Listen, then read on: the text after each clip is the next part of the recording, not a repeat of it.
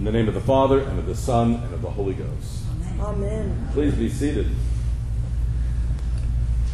This is the 12th Sunday after Pentecost, which means that we're about halfway through the long green season from the Feast of Pentecost until uh, the last Sunday of November, Christ the King, the Sunday right before Advent. So we're in the middle of the longest season of the year, this long green season which means we're also in the middle of our walk through Luke's gospel. And I'll remind you of my admonition at the beginning of this season to sit down and read Luke's gospel to yourself all in one sitting, two at the most. The gospels are not long. You can read them in at least two sittings. And what this will do is it will help you to understand the course and the scope and the tenor of the gospel and to be able to see how all these little bits of scripture that we read on Sundays fit together into this seamless whole.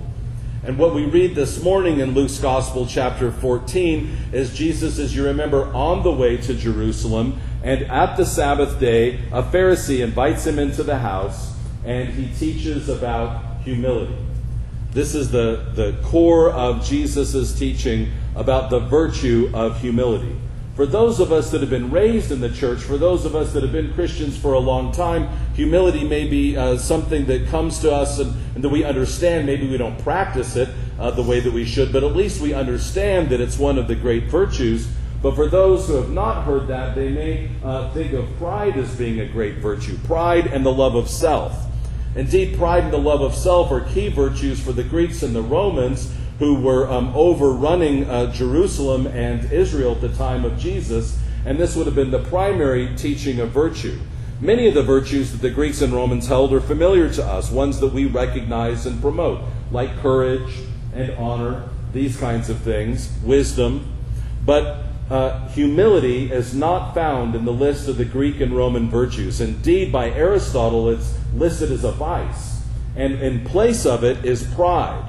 Pride and the love of self is taught over and over again in the Greek comedies and tragedies and in uh, Roman literature and their lists of virtues. And this is the, the situation in which the Jews find themselves in the second century in BC, about 180 years before Jesus, when we uh, see this book uh, called Ecclesiasticus. Ecclesiasticus is the book of wisdom, and we don't want to confuse it with Ecclesiastes. Remember, Ecclesiastes is the book of Solomon, one of the three books that we read by King Solomon. Ecclesiasticus is written by a man by the name of Jesus ben Sirach in about 185 BC, and it's part of what we call the Deuterocanon or the Apocrypha. Very important um, group of uh, holy scripture that take place between the time of the prophets and the time of the coming of Jesus. And really, um, for us, fill in what's going on and prepare us for the coming of Christ. And part of this preparation is the recognition of virtue. And Jesus ben Sirach is again, he's he's focused upon this virtue of pride and arrogance that's promoted by the Greeks, and instead he is showing how uh, the scriptures of Israel and the teaching of Israel support humility. Pride and arrogance are what comes from removing ourselves from God. And it's very important that we see that when we remove ourselves from God, pride rises up and takes the place of God in the form of the love of self. Indeed, there's no way for people to remove themselves from God, to not consider Him, and then to operate as if God was in His place. Because He has created the world in such a way in which He cannot be separated from the truth of the world. We think about the cornerstone that we've talked about, how uh, the Lord is the cornerstone on which justice and righteousness are built. Remember that line that's laid and the plumb line that's formed. And when we have the Lord in his rightful place, when we recognize his place, we're able to organize our lives according to justice and to righteousness. But when we're put in place of God, then we're measuring everybody by ourselves. And we're forced into a kind of self love, which is a kind of a self worship and self centeredness that's destructive. And when we find ourselves in that self centeredness and that comparing everything to ourselves, we become angry and resentful and aggressive to those around us. And this is exactly what uh, Jesus ben Sirach talks about in Ecclesiasticus. And he says um, arrogance is hateful, right? pride is hateful and that it destroys nations. He says, How can dust and ash act arrogantly? We're created. When we see ourselves as uh, created by God and we see ourselves in right order according to Him as the cornerstone, then we realize our place. We realize the humility and the lowliness with which we're supposed to consider ourselves. But when we measure everybody according to us, then we start to think, uh, look at this guy. Look, look at them. Where are they messing up? At least I'm not as dumb as they are. At least I'm not as lazy as they are. At least I'm not as foolish as they are. We immediately start to denigrate others and to cast them down, to cast aspersions, and to become aggressive and irritated at them because we become the center of our universe. And it's the opposite of this that humility leads us to. We leave God in his rightful place as the cornerstone.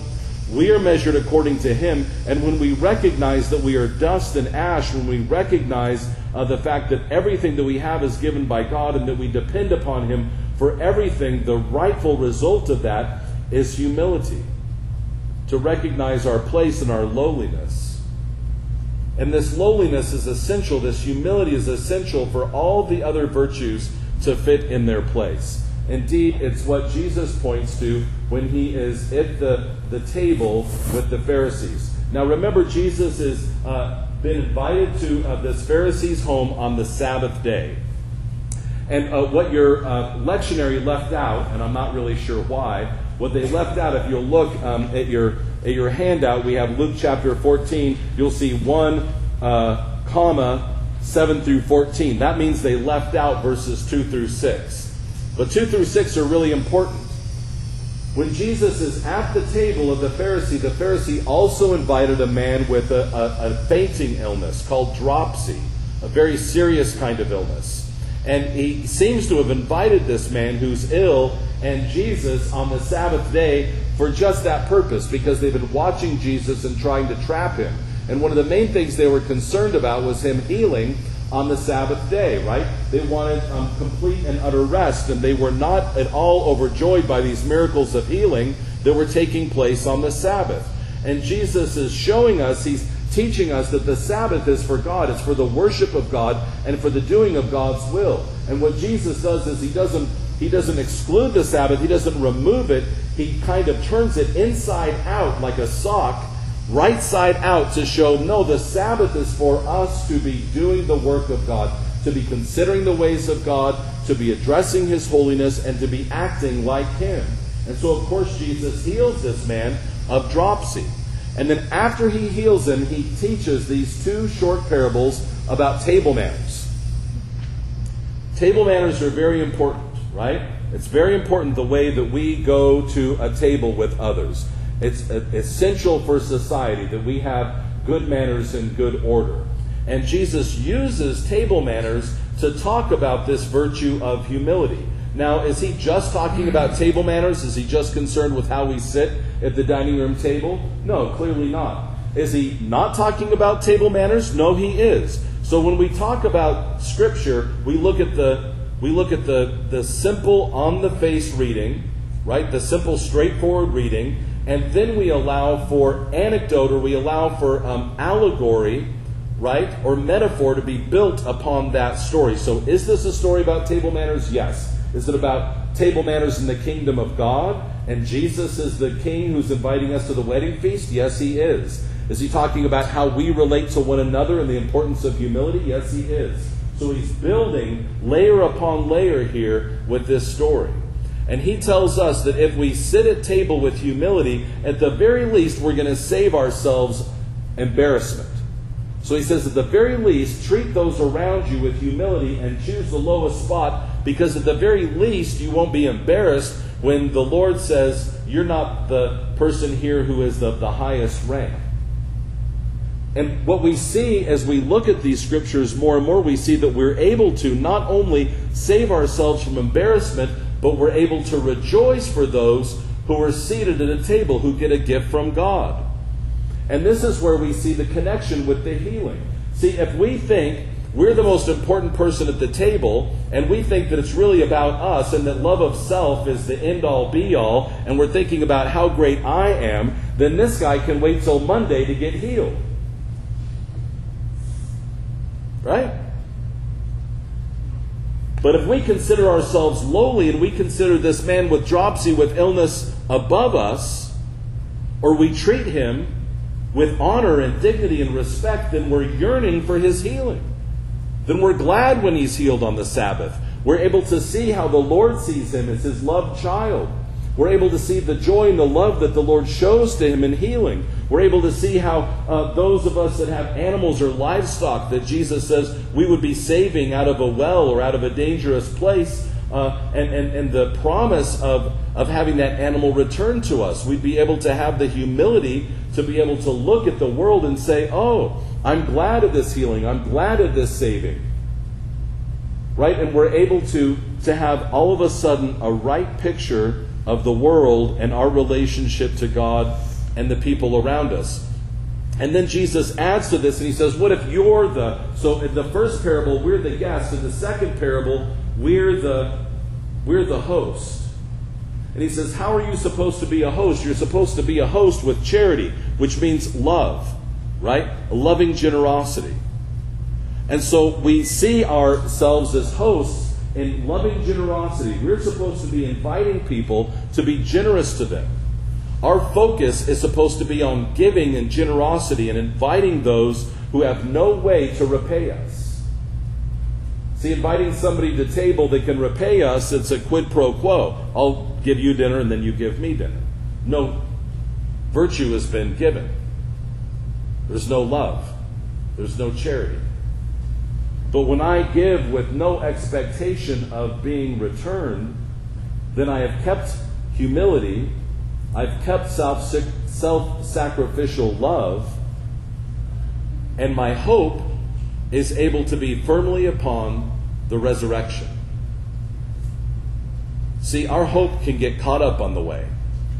We start to hope in a paycheck, in a degree, in a savings account, in a military and politicians. We put our hope in all kinds of places. There's all kinds of pitfalls for our hope to fall into on its way to the resurrection that we are promised with our Lord and Savior Jesus Christ. And if our hope is centered squarely upon the resurrection, then all that we have is in service of God. All that we have is in service of Him, and we're able to give it freely. And it's in this understanding of humble, self sacrificial giving and love that we begin with the letter to the Hebrews. We can't begin with the letter to the Hebrews until we've understood that because this letter is to the believing Christians, it's to the believing church. And he's showing us how it is that we're supposed to live out this life in gospel relationship. And the first thing he tells us here in chapter 13 is uh, in the end, this very end of Hebrews, to live in brotherly love. When we live in brotherly love, then that, that self giving, that self giving includes humility, it includes mercy. It includes God being seen as the cornerstone on which we're building our life because now we're sharing the love with one another that we have received with our cornerstone, our foundation, our Lord and Savior Jesus Christ. And when we recognize our hope is in Him and all that we have is in Him, then the idea of, of, of, of kissing people we're not married to, of, of being a lover of money, of trying to grab more things for ourselves is just ridiculous. It's not a temptation even to fight, it's abhorrent, it's ridiculous. I'm going to go and I'm going to try to grab other people or grab more money or things when everything I have has been given to me by God and my thankfulness and my contentment is in Him. It seems ridiculous at that point to go and to look to other people or to other places for our love and for our support. All of what we have is found in the contentment of God who has provided all things for us. The problem with living like that is it's hard to find a good example of it unless you know where to look. If you know where to look, we see lots of examples. We know Father George and Judy giving their life continually, right, in hospitality and love and fellowship.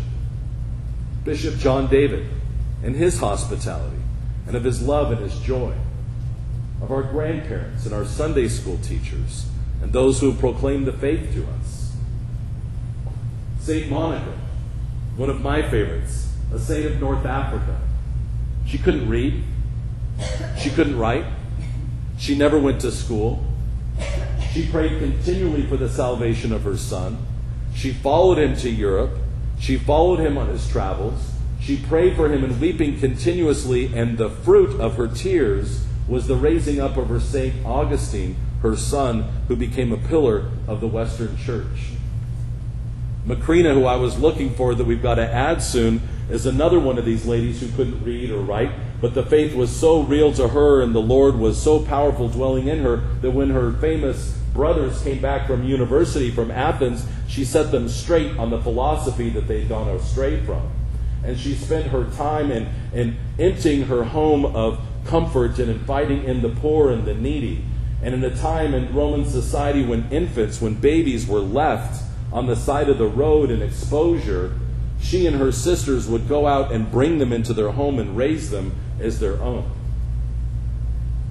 True humility, true love, true sacrifice, true examples for us.